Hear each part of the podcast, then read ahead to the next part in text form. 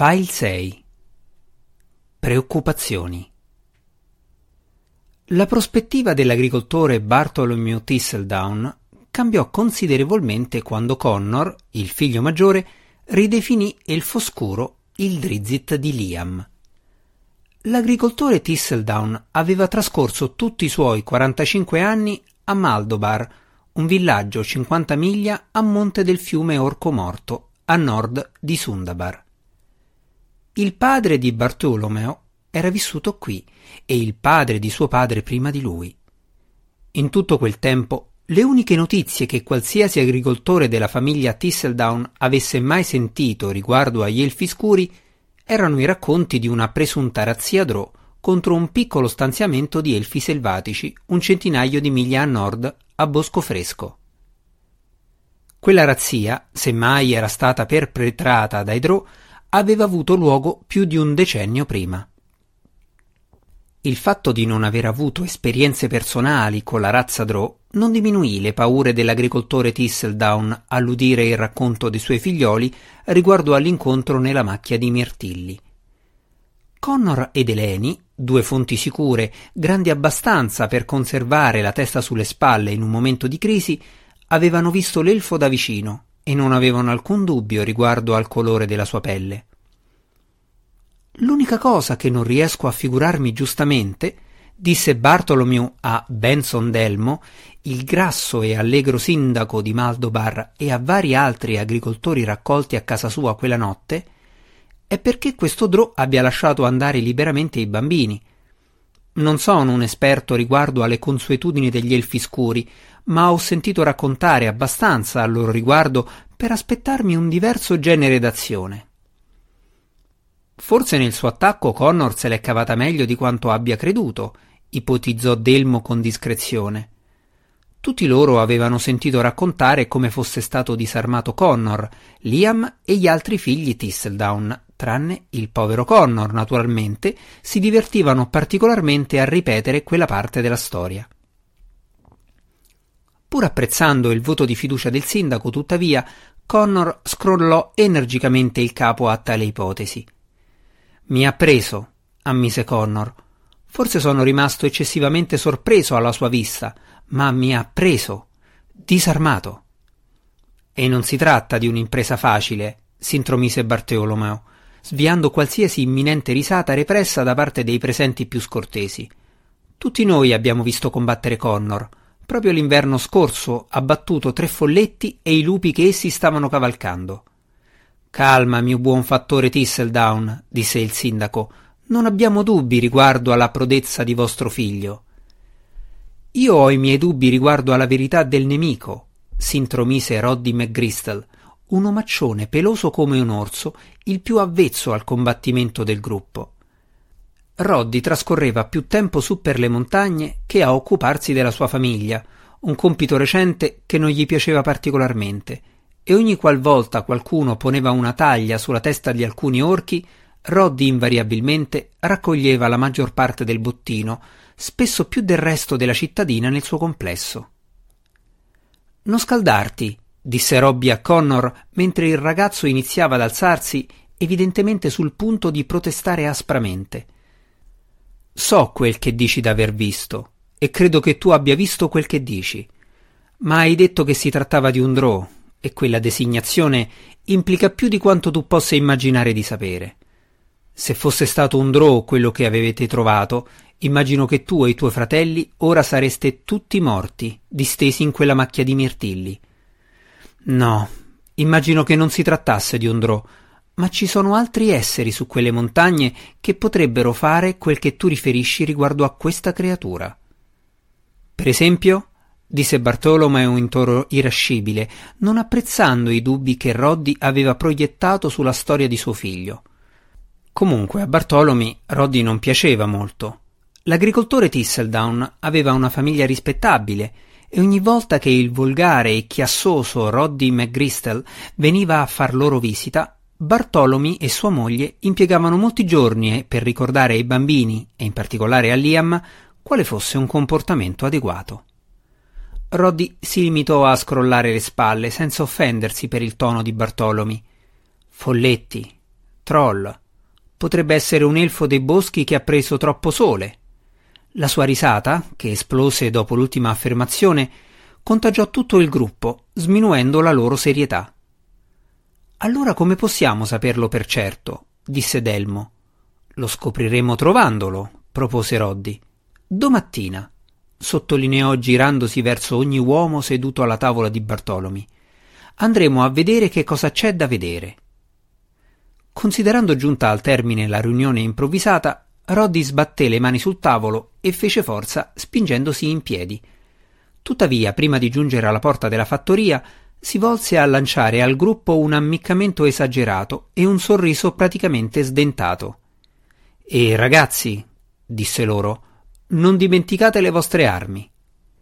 La risata roca di Roddy continuò a risuonare nel gruppo molto dopo che il rude montanaro se n'era andato. Potremmo chiamare un guardaboschi, propose speranzosamente uno degli altri agricoltori mentre il gruppo depresso iniziava ad andarsene. Ho sentito dire che ce n'è uno a Sundabar, una delle sorelle di Lady Allustriel. È un po' troppo presto per questo, rispose il sindaco Delmo, annullando qualsiasi sorriso ottimistico. È mai troppo presto quando si parla di Drow? s'affrettò a intromettersi Bartolomi. Il sindaco scrollò le spalle. Andiamo con McGristel, rispose. Se qualcuno può trovare una verità sulle montagne, quello è lui. Poi si rivolse con discrezione a Connor. Io credo alla tua storia, Connor, veramente. Ma dobbiamo esserne certi prima di mandare a chiamare un aiuto distinto come la sorella della signora di Luna Argentea. Il sindaco e gli altri agricoltori giunti in visita se ne andarono, lasciando Bartolomi, suo padre Marche e Connor soli nella cucina dei Thistledown. Non era un folletto né un elfo dei boschi, disse Connor in un tono basso che lasciava intravedere rabbia e imbarazzo. Bartolomi diede una manata sulla schiena al figlio, non dubitava minimamente di lui. In una grotta sulle montagne, anche Ulgulu e Kemfana trascorsero una notte di preoccupazione per la comparsa di un elfo scuro. Se è un elfo scuro, allora è un avventuriero d'esperienza, disse Kemfana al fratello più grosso. Forse sufficientemente esperto da portare Ulgulu alla maturità. E nuovamente a Ghenna, terminò Ulgulu al posto del suo indulgente fratello. Desideri così intensamente assistere alla mia partenza. Anche tu speri che giunga il giorno in cui potrai ritornare nei crepacci fumosi, gli ricordò Kemfana. Ulgulu ringhiò e non rispose. La comparsa di un elfo scuro ispirava molte considerazioni e timori al di là della semplice affermazione logica di Kempfana. Gli spiriti infausti, come tutte le creature intelligenti su qualsiasi piano d'esistenza, conoscevano i Drow e conservavano un vigoroso rispetto per quella razza. Anche se un Drow poteva non rappresentare un problema eccessivo, Ulgulu sapeva che una spedizione di guerra di elfi scuri, magari anche un esercito, poteva rivelarsi disastrosa. I giovani mostri non erano invulnerabili. Il villaggio degli umani aveva fornito facili prede per i giovani spiriti infausti e avrebbe potuto continuare a farlo per un certo periodo di tempo se Ulgulu e Kemfana facevano attenzione con i loro attacchi. Ma se spuntava un gruppo d'elfi scuri, quelle facili uccisioni potevano scomparire in modo decisamente improvviso. Dobbiamo occuparci di questo Drow, osservò Kenfana. Se è un ricognitore, allora non deve ritornare a riferire. Ulgulu lanciò una fredda occhiata furiosa al fratello, poi chiamò il suo sveltelfo. Tefanis! gridò, e lo sveltelfo fu sulla sua spalla prima che lui avesse finito di pronunciare la parola. Hai bisogno che vada a uccidere il Drow, mio padrone? rispose lo sveltelfo. Capisco quel che vuoi che io faccia. No! Urlò subito Ulgulu, intendendo che lo sveltelfo aveva intenzione di lanciarsi direttamente fuori. Tefanis era già quasi arrivato alla porta quando Ulgulu finì la sillaba, ma lo sveltelfo ritornò sulla spalla di Ulgulu prima che si fosse dileguata l'ultima nota del grido. No, ripeté Ulgulu con maggiore facilità. ci può essere un vantaggio nella comparsa del Drò. Kenfana lesse il ghigno malvagio di Ulgulu e comprese l'intento del fratello. Un nuovo nemico per la gente della cittadina? rifletté il più giovane. Un nuovo nemico per coprire gli assassini di Ulgulu? Ogni cosa può essere volta a nostro vantaggio, rispose malvagiamente il grosso spirito infausto dalla pelle viola, perfino l'apparizione di un elfo scuro. Ulgulu si rivolse nuovamente a Tefanis. Vuoi sapere di più sul Drò, padrone mio? disse eccitatamente Tefanis senza un attimo di respiro. È solo? chiese Ulgulu. È un perlustratore mandato in ava scoperta da un gruppo più ampio, come temiamo, o un guerriero solitario? Quali sono le sue intenzioni verso la gente del villaggio? Avrebbe potuto uccidere i bambini, ripeté Tefanis. Immagino che cerchi amicizia. Lo so, ringhiò Ulgulu. Questo l'hai detto già in precedenza. Ora vai a scoprire di più. Non mi bastano le tue ipotesi, Tefanis, e a detta di tutti, le azioni di un Drò rivelano raramente il suo vero intento. Tefanis schizzò giù dalla spalla di Ulgulu e si fermò aspettandosi ulteriori istruzioni. Davvero, caro Tefanis, disse languidamente Ulgulu, vedi se puoi appropriarti di una delle armi del Drò per me. Si rivelerebbe utile. Ulgulu si fermò quando notò ondeggiare la pesante tenda che bloccava la stanza d'ingresso. Uno spiritello eccitabile, notò Kenfana. Ma con una sua utilità, rispose Ulgulu, e Kenfana dovette annuire, dichiarandosi d'accordo. Driste li vide arrivare da un miglio di distanza. Dieci agricoltori armati seguivano il giovane che lui aveva incontrato nella macchia di Mirtilli il giorno prima. Benché parlassero e scherzassero, la loro andatura era decisa e le loro armi erano messe in mostra in modo cospicuo, ovviamente pronte per venire usate. Ancora più insidioso camminava a fianco del gruppo principale un uomo dal torace ben sviluppato, dal volto torvo avvolto in folte pellicce, che brandiva un'ascia finemente realizzata e conduceva due grossi cani bastardi ringhiosi legati a spesse catene.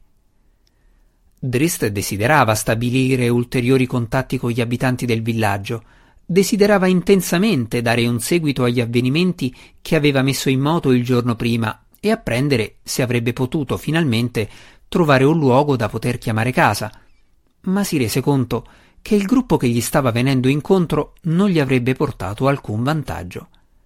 Se gli agricoltori l'avessero trovato, sicuramente ci sarebbero stati guai, e anche se Drist non era troppo preoccupato per la propria sicurezza contro quella banda scalcinata, nonostante il combattente dal volto truce, temeva che uno degli agricoltori potesse venir ferito. Drist decise che oggi la sua missione sarebbe stata quella di evitare il gruppo e di deviare la loro curiosità. Il Drò conosceva un diversivo perfetto per raggiungere tali obiettivi. Posò la statuina d'onice per terra davanti a sé e chiamò Gwenvivar. Un ronzio proveniente da un lato, seguito da un improvviso fruscio nella boscaglia, distrasse il drò appena per un attimo, mentre la consueta nebbiolina vorticava intorno alla statuina. Tuttavia Drist non vide avvicinarsi nulla di minaccioso e allontanò rapidamente quel pensiero. Aveva problemi più pressanti, pensò. Quando arrivò Gwenvivar, Drist e il felino si spostarono lungo il sentiero al di là della macchia di mirtilli, dove Driste immaginava che gli agricoltori avrebbero iniziato la loro caccia. Il suo piano era semplice, avrebbe lasciato che gli agricoltori girassero disordinatamente in tondo intorno alla zona per un po', che il figlio dell'agricoltore raccontasse di nuovo la storia dell'incontro. Poi Gwenvivara sarebbe comparsa al limitare della macchia e avrebbe condotto il gruppo in un inutile inseguimento. La pantera dal manto nero avrebbe potuto gettare alcuni dubbi sul racconto del figlio dell'agricoltore. Magari gli uomini più anziani avrebbero ipotizzato che i bambini avessero incontrato il felino e non un elfo scuro, e che la loro immaginazione avesse fornito il resto dei particolari. Si trattava di giocare d'azzardo, Driste lo sapeva, ma perlomeno Gwenvivar avrebbe proiettato alcuni dubbi sull'esistenza dell'elfo scuro e avrebbe condotto il gruppo di inseguitori lontano da Drist per un po'. Gli agricoltori giunsero in orario alla macchia di mirtilli, alcuni torvi in volto e pronti a combattere, ma la maggior parte del gruppo era impegnata con disinvoltura in conversazioni piene di risate. Trovarono la spada abbandonata e Drist osservò annuendo mentre il figlio dell'agricoltore narrava gli avvenimenti del giorno prima. Il Drò notò inoltre che il grosso portatore d'ascia, che ascoltava la storia con scarso entusiasmo, girava intorno al gruppo con i suoi cani, indicando vari punti nella macchia e blandendo i cani affinché annusassero intorno. Driste non aveva alcuna esperienza pratica con i cani, ma sapeva che molte creature avevano sensi superiori e potevano essere usate per aiutare in una caccia. Vai, Gwenvivar, sussurrò il Drò, senza aspettare che i cani trovassero una chiara traccia olfattiva. La grande pantera si mosse a lunghi balzi lungo il sentiero e si appostò su uno degli alberi nello stesso boschetto in cui i ragazzi si erano nascosti il giorno precedente. L'improvviso ruggito di Gwenvivar zittì in un istante la crescente conversazione del gruppo. Le teste di tutti si rivolsero di scatto agli alberi. La pantera balzò fuori nella macchia e si lanciò direttamente al di là degli umani sbalorditi e sfrecciò attraverso le rocce che salivano lungo i pendii della montagna. Gli agricoltori gridarono e intrapresero l'inseguimento, urlando affinché l'uomo con i cani prendesse il comando. Ben presto l'intero gruppo con i cani che abbaiavano selvaggiamente si allontanò e Driste scese nel boschetto accanto alla macchia di mirtilli per riflettere sugli avvenimenti del giorno e sul da farsi. Gli parve d'essere seguito da un ronzio, ma minimizzò, pensando si trattasse di un insetto. Dalle azioni confuse dei suoi cani, Roddy McGristle non impiegò molto a immaginare che la pantera non era la stessa creatura che aveva lasciato la propria traccia olfattiva nella macchia di mirtilli. Inoltre Roddy si rese conto che i suoi scalcinati compagni, in particolare l'obeso sindaco, anche con il suo aiuto avevano ben poche possibilità di prendere il grosso felino. La pantera era in grado d'attraversare con un balzo burroni che gli agricoltori avrebbero impiegato molti minuti ad aggirare. Avanti! disse Roddy al resto del gruppo.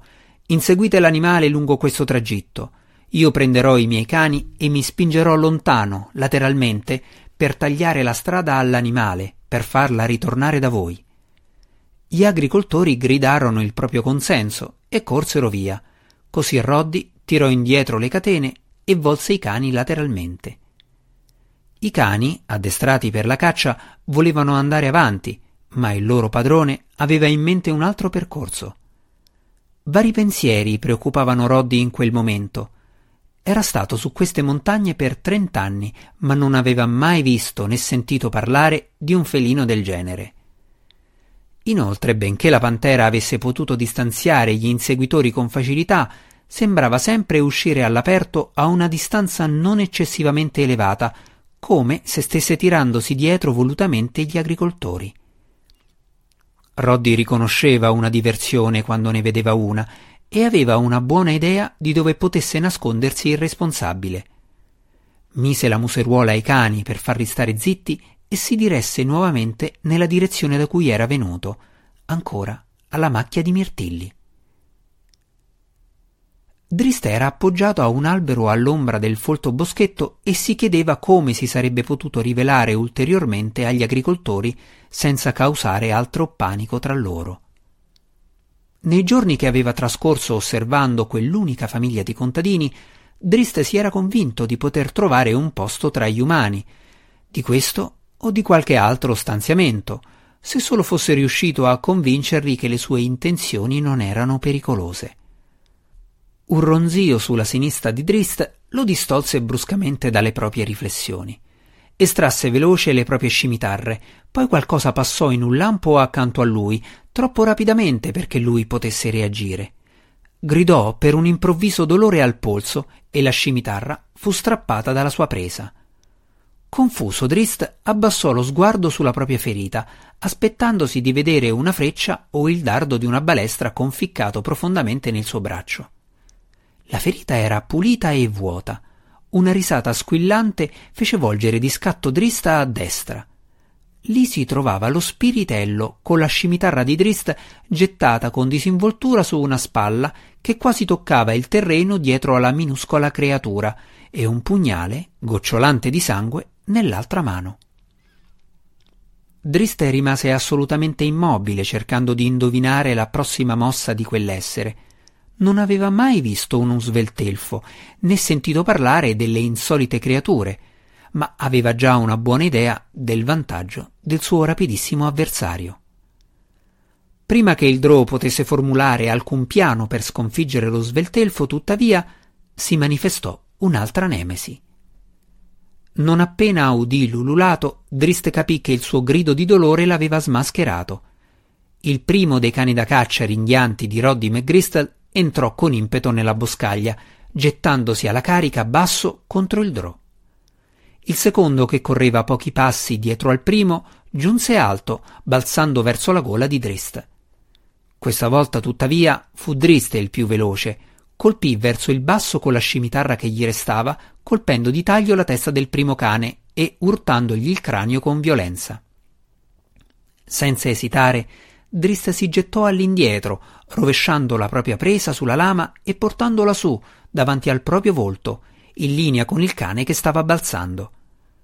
L'elsa della scimitarra si serrò contro il tronco dell'albero e il cane, non potendo volgersi in volo, finì in pieno sull'altra estremità dell'arma pronta, infilzandosi attraverso la gola e il petto.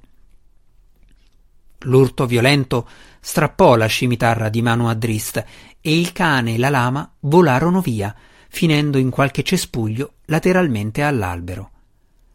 Drist si era malapena ripreso quando Roddy McGristal irruppe con violenza. Hai ucciso i miei cani, ruggì l'enorme Montanaro, menando un colpo della sua grande ascia da battaglia sul capo del Drò.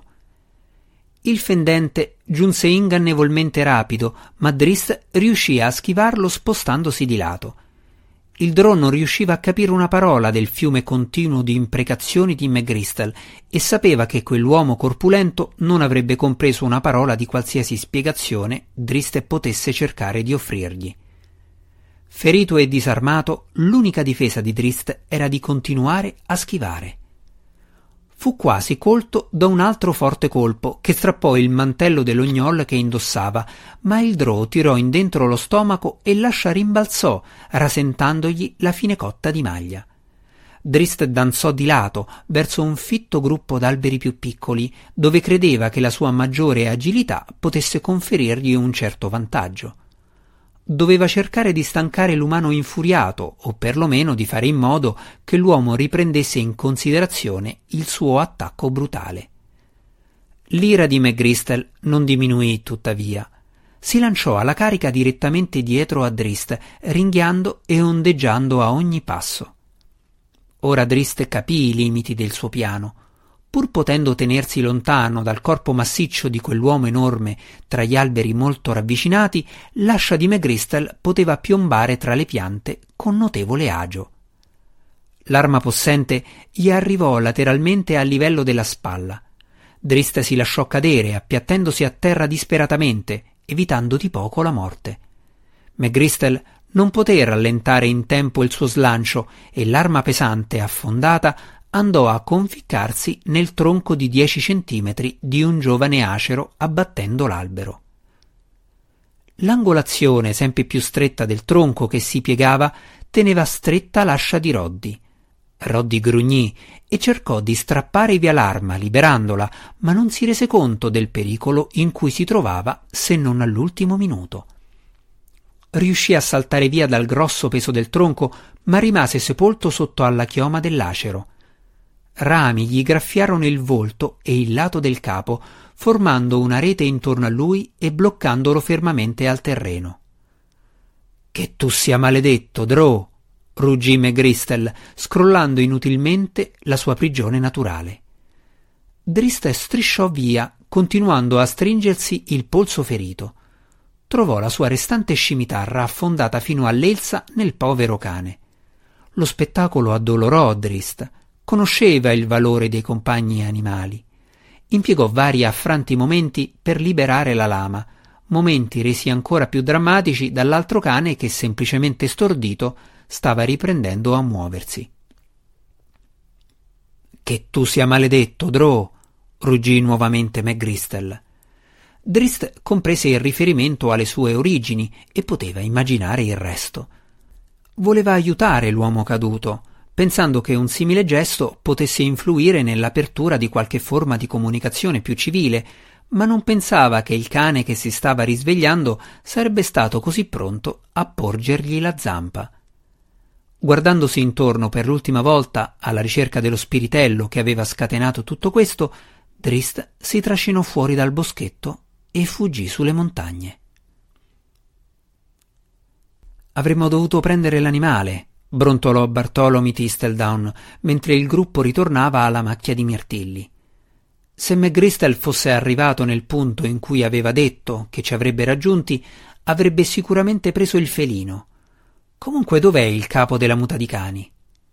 Un successivo ruggito, Drow, Drow, proveniente dal boschetto d'aceri, rispose alla domanda di Bartolomei. Gli agricoltori corsero in quella direzione per trovare Roddy ancora impotentemente bloccato dall'acero abbattuto. Maledetto Drow! urlava Roddy. Ha ucciso il mio cane, maledetto Drow! Si toccò l'orecchio sinistro quando il suo braccio fu libero, ma scoprì che l'orecchio non era più attaccato. Maledetto Drow! ruggì di nuovo. Connor Tisteldown lasciò che tutti vedessero il ritorno del suo orgoglio alla conferma della storia da lui raccontata e di cui spesso si era dubitato. Ma il maggiore dei figli Tisteldown fu l'unico lieto dell'inaspettata affermazione da parte di Roddy. Gli altri agricoltori erano più vecchi di Connor. Si rendevano conto delle fosche conseguenze derivanti dal fatto di avere un elfo scuro che infestava la regione. Benson Delmo tergendosi il sudore dalla fronte, non fece mistero di come avesse preso la notizia. Si volse immediatamente verso l'agricoltore che aveva al fianco, un uomo più giovane conosciuto per la sua abilità nell'allevare e montare i cavalli. Va a Sundabar, ordinò il sindaco. Trovaci immediatamente un guardaboschi. In pochi minuti Roddy fu liberato.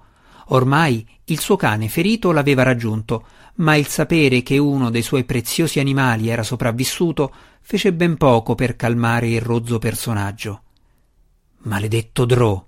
ruggì Roddy, forse per la millesima volta, asciugandosi il sangue dalla guancia. Prenderò il maledetto Drow. Sottolineò le proprie parole lanciando con una mano la sua ascia, sanguinaria, contro il tronco di un altro acero vicino, quasi abbattendo anche quello.